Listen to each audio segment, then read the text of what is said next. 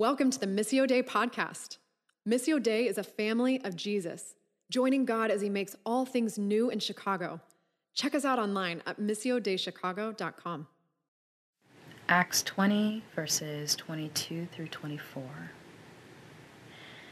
And now, compelled by the Spirit, I am going to Jerusalem, not knowing what will happen to me there. I only know that in every city the Holy Spirit warns me that prison and hardships are facing me. However, I consider my life worth nothing to me, if only I may finish the race and complete the task the Lord Jesus has given me, the task of testifying to the gospel of God's grace. This is the word of the Lord. Good morning, Missio Dei. It's uh, great to be with you today virtually. I pray that this service has blessed you so far. I'm going to speak on our final week of the fruit of the Spirit on faithfulness and goodness. And I'll be honest, I'm pretty much just going to talk about faithfulness. Maybe there'll be some goodness thrown in uh, here and there, but it's just too big and important of a topic, I think, to, to, um, to miss.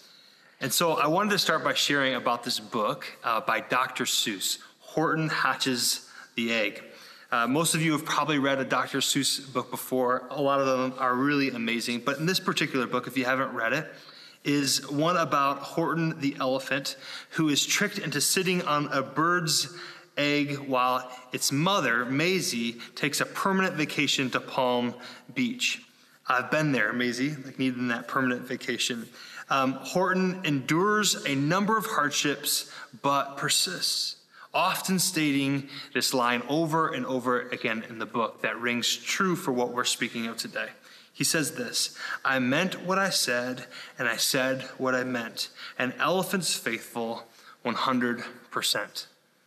And when I think about faithfulness, I'm really drawn to the idea. We all love people that have persisted, people that have had strong convictions, that people that, that, that trust through difficult and hard and long times of, of difficulty and challenges in their lives. And so um, I, when I look into this idea of faithfulness and what it means in the scriptures, those words ring true as well. It's the idea of being full of faith, full of conviction, that no matter what you face in your life, that you will continue to believe God and trust God and persist. Trust and conviction.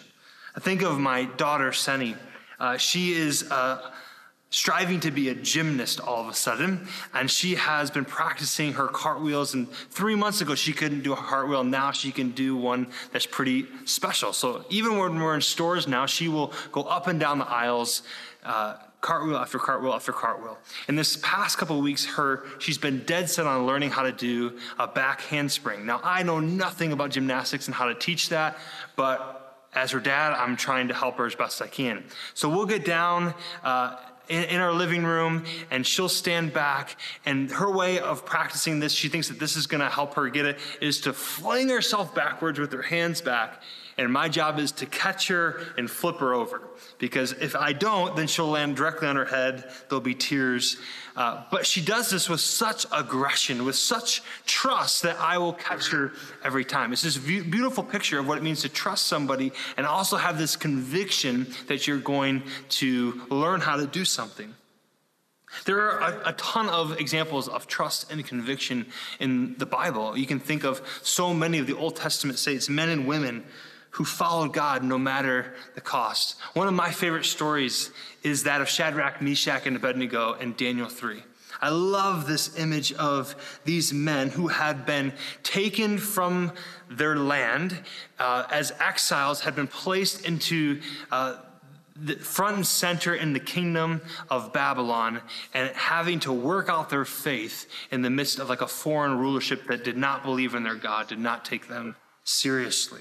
And King Nebuchadnezzar, at one point in this book, decides that he's going to build this massive statue and require that every person in the kingdom bow down to it and worship it as proof of their allegiance to him. It sounds a bit ridiculous. I mean, to be honest with you, none of us would probably spend our times bowing down to a graven image of any sort. It just isn't something that our context and our culture does very often today. But in that time and in that uh, time of history, this was a regular occurrence. And what Nebuchadnezzar is really doing is he's trying to determine, he's trying to uh, show the people in the land that he's in charge and that he demands their complete allegiance. He demands their um, that they are on his side. And if we really are honest, because it can seem so distant from us, don't most of our leaders, our politicians, the people that we follow, kind of demand the same type of allegiance? Now, maybe they can't ask you to bow down and worship them, but they certainly can say, no matter what I do, you just need to kind of follow blindly. You need to agree. You need to support. You need to defend, uh, even if I do something that, that you don't like. And um, in this context, the consequences of not bowing down are really serious. They're going to be thrown into a fiery furnace where they will certainly die. The consequences were great, and so everyone would just do it, whether they really believed or whether they wanted to worship this, this image or this, this um, idol, they, they did it anyways. But Shadrach, Meshach, and Abednego decided that they would not. That even though they were in a foreign land, now think of the pressure. There, there, no one would know in Israel that they bowed down. No one would know that this was like, well, we can, you know, cross our fingers as we're doing it, or we can, we can bow down and not really worship. We can say we're aligned with King Nebuchadnezzar, but, but really subvert him and, and not really be behind him. But they thought, no, like in our reality, bowing down to this image, giving our allegiance to this Uh, the, the, this, this idol would be a, a complete rejection of the one true God. And so they have this conviction that even though no one else would know, even though they could probably get away with it, God would know.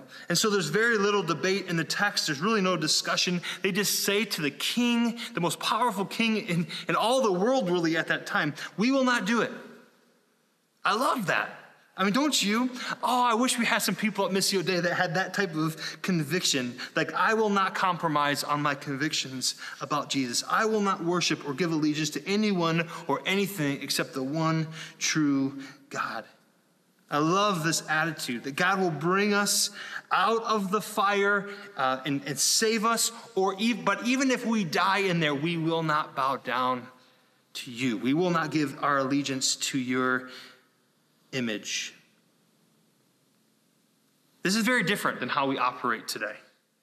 I think when we think about God, we want to put God on kind of this, uh, on the witness stand, and we say, God, if you uh, don't do it this way, or if you don't do it the way that I want you to do it, then I'm no longer going to be aligned with you. I'm going to leave the church. I'm going to quit this whole thing, God, because I, essentially you're saying, I know better than you, God. But God is looking for people, and we see in the scriptures, he's looking for people that will say, I will take your deliverance, and I will take your way any way that you give it. Maybe I'm going to have to die in the fiery furnace, but I choose to stand with you. And so God's maybe asking us today is, are we willing to say, I may not get that promotion, or I may not get that healing in the way that I want it to, but I still love you, God, and I still trust you, and I'm still convicted and convinced of your way, and I will persist. We don't live in the context of a world like Daniel or in the passage that was read previously about the Apostle Paul in Acts. Christianity in our context, in our time, has long, you've long been allowed to be very mushy. What I mean by mushy is that you could be pretty vague about your faith. Uh, you could be religious, but be really non-combative about it or really non-aggressive about it in any way. You could kind of go to church, and that's all that's really expected of you. Maybe you'd give a little bit of your time, you give a little bit of your money, but essentially you can just participate as this cultural norm that's part of our reality. And I'll be honest with you, that, that that sort of thing drove me, drives me crazy to this day, and drove me crazy even at a young age. I knew when I was a teenager that I either needed to say, like, I want nothing to do with this, I'm out, I'm going to live the way that I want to live, or I am all in. Like, Jesus needs to be very central, the very center of my life. Jesus speaks about this too, like, I, hot or cold, but lukewarm drives me crazy, I want nothing to do with that. There is no point in a cultural Christianity. It, it must die. And I think times are changing. Culture is getting a bit more crunchy. We are experiencing a polarization. And I think that our convictions and trust are going to be put to the test. Our faithfulness is going to be put to the test in our time. Faith is not just uh, made fun of or dismissed as farcical anymore, but it's now considered by some people uh, as dangerous. And I think that that's going to become more of the norm. So we come to this passage today in Acts in the Apostle Paul, and he's facing a, a situation where his faith in Jesus Christ Uh, is dangerous. It's dangerous to him. It's dangerous to other believers in that period. And Paul is leaving Ephesus, which he had spent a considerable amount of time uh, at, and now is, is convinced that he needs to go to Jerusalem. And he speaks about faithfulness in Acts twenty, and he makes uh, four points in all. The first one, it says, he says, I'm going to Jerusalem bound in the Spirit. Or in the N I V, it says, and now compelled by the Spirit, I am going to Jerusalem. I love that image. The image of faithfulness is like, the point I want to make is faithfulness happens when we are filled with the Holy Spirit, when we're bound, when we're compelled by the Holy Spirit, when we're held by the Holy Spirit. That's when our conviction, that's when our faithfulness, that's when all of the fruit of the Spirit will become a reality in our lives. That, that, that the Holy Spirit will take over more and more of our hearts. The Spirit brings about passion. God will become our passion. And really what it means is that we are called to, in order for the Spirit to fill our lives, it, the scriptures make it clear, it's all about abiding in Jesus. When we abide in Jesus, we will be filled with the Holy Spirit. Faithfulness is directly tied with being filled. It is the fruit of the Spirit. So if you want to be faithful, if you want to be to, to show the evidence of this fruit of the Spirit of faithfulness, you must pursue Jesus with all that you have, and you will be filled. Second thing he says is also in verse twenty-two. It says that faithfulness brings freedom. Freedom from what? Freedom from having to know what the future will bring. It means that you can be content not knowing what's ahead of you. Isn't that, a, uh, it, I think if we think about that a little bit more, it's actually pretty incredible. It's actually going to be very freeing for us to know that Um, we don't have to know what's going to come, and we can still step into that reality of what God calls us to. It means that success in human ventures is not a measure of God in your life. What God is requiring of you is that each day you live faithful to him, that you walk in his way. And that is a freeing thing, that we don't have to be successful. We don't have anything to prove to others. I don't have to have a certain type of income or status or significance or power. Being in the will of God is, is simply being obedient to Jesus. And success is doing the will of God. It means that in the small things, the interactions with your neighbors or with your kids or your coworkers, it's the, the small times of prayer in your car, on the train, or walking the street. That's what it means to be faithful to God in the midst of every single day, not knowing what's going to happen ahead. The third thing, and these sort of build on each other, one is being filled by the Spirit, second is being free to not know everything that's in the future. And the third thing he says is that, okay, I, I don't have to know the future, but in this situation, I actually do know what's going to happen to me. And it seems pretty clear the Holy Spirit says that I'm walking into a situation in Jerusalem where I am going to face hardships. So faithfulness means that you do not abandon Christ when difficulties come, when affliction comes. Verse twenty-three says, I only know that in every city the Holy Spirit warns me that prison and hardships are facing me. This is a big one. Tomorrow very well may be hard. It may be hard for us. Paul knows that imprisonment and afflictions await him. This is the cost of following Jesus in Paul's mind. You can be content without knowing about tomorrow, but you also can be content with the assurance that tomorrow is going to be hard. So why is Paul making this point? He's trying to teach the people that it doesn't matter. It doesn't matter if you don't know, or it doesn't matter if you do know. It doesn't matter if you're walking into uh, the unknown or you're walking into hardship. He is going to move forward regardless. And that there will be hardship, and there will be trouble, and that there will be tribulations. And this is the key point, is that Jesus is worth more than those difficulties in trials. This is real courage. This is real faithfulness. It's one thing not to know the outcome, but it's another to take action when you know it's going to be hard, when it's going to demand you your safety, when it's going to demand you, um, it's going to cost you something, and still trust God. I think that this is the thing in our cultural moment that's that's really difficult. It's because most of us, and, and me included in this, is that we often only follow Jesus when things are favorable. And it's unsurprising that certain people fall away because there is coming a time where it's not as favorable to be a Christian.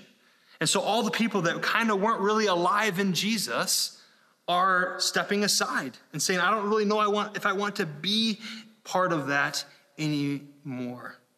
And Paul is walking to a situation where his belief, his encounter with Jesus Christ is leading to him being falsely accused about his beliefs in the law of God. He's being persecuted because he uh, because people don't like his claims about how Jesus is Lord. And Paul could have backed down. He could have got out of these situations. He could have avoided imprisonment. He could have avoided hardship. He could have avoided his eventual death. He could have said, well, Jesus had some good teaching, and that's all that really matters. That's all I'm really trying to say. But no, Paul goes on to say, Jesus appeared to me.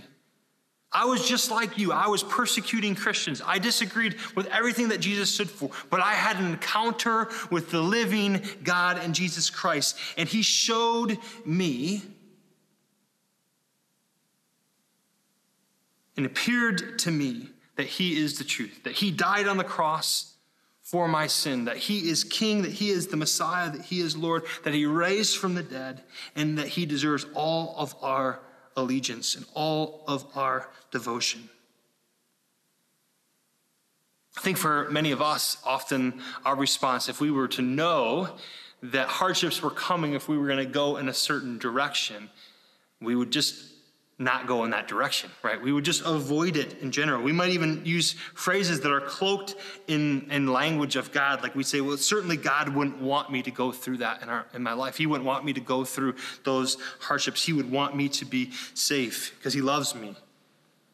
And I just don't think that that really aligns with what Paul's saying here, and many of the other apostles make the point in the New Testament or other saints in the Old.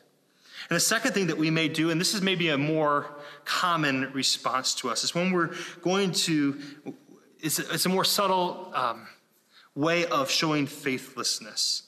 And that is kind of giving away our functional trust of God to something else. So now when we face tough times or we experience something like a, a pandemic uh, or, or other difficulties in our lives, we don't necessarily like denounce our faith. It's more subtle than that. It's just giving our allegiance to other things. So instead of running to God in our difficulties and our pain and showing our faithfulness to God that we trust him in those hardships and those times, we instead might binge watch T V when we are depressed, or show that we'll stop giving generously to others because we aren't living in abundance anymore. And it's these subtle shifts that show where our hearts are really at. Even though those idols prove that they can't deliver at some point, we have shown that they are what we trust in truly instead of the God of the universe. I think there needs to be a way for us to know, are, are we struggling with faithfulness? Like, is this something that's difficult in our lives? And so I've... I've said this in Uptown before, like I've used this question, and so there, there might be a little redundance there for them, but I, I want to share it again today because I think it's a really important question, and it's one that helps us see where our allegiance really is. And that is this. We can ask ourselves this question to know if our, our, we are being faithful or beginning to compromise. Do I believe anything about God that I don't want to believe? I think that's a really important question. Do you believe anything about God just because it says so in the scriptures? If you don't, or have a hard time holding something um, like that, then then then you are like you don't have a hard time holding something like that. Then you, what you're essentially saying is that my belief system, what I believe, is based on what makes me feel good. Essentially, it's making God into our own image. We just kind of say.